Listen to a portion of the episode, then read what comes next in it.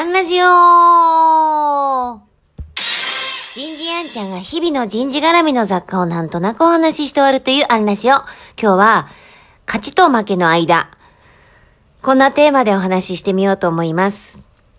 まあ、昨日のアンラジオで、理論と実践の狭間って話したので、今日何話そうかなと思ってて、その狭間から間つながりの勝ちと負けの間。えぐらいの発想で今日何話そうかなって決めております。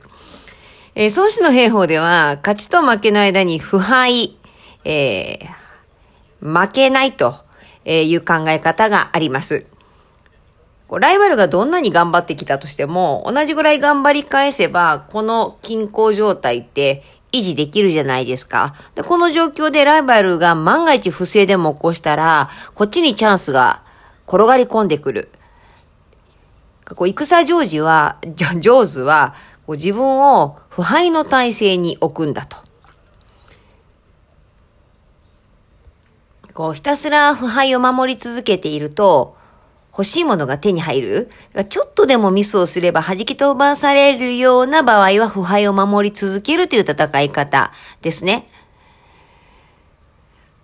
あの、まあ、歴史的な事例としてはナポレオンのロシア遠征。こう、ナポレオンあれだけ強かったのにどうしてロシア遠征で敗退したか。あの、ロシアの厳しい環境がナポレオンを負けさせたわけですよね。ライバルを自分が叩き潰す必要はなくて、環境や他の条件が、条件が相手を叩き潰すのであれば、腐敗を守っておけばいいんだと。ただね、これは競争環境に変化がない場合です。均衡だから最後の最後はこの腐敗を守っておいて、チャンスと見たら勝利を目指す。プロのファンドマネージャーなんかは、こういう戦い方なんでしょうね。まあいやもういやね、こうやってこう、考えてみると、孫子の兵法ってすっごいロジカルだなと思うし、もちろん商売勝ち負けだけじゃないんですけれども、ビル・ゲイツさんや、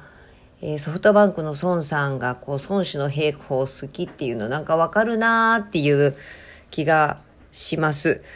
よくほらビジネスしてたら失敗から学べとかって言うじゃないですか。で、それはそうなんですけど、経営においてはやっちゃいけない失敗って本当にあって、なんかこう、こういった腐敗の考え方を活用する。負けられないんだったらこう負けないことを活かす。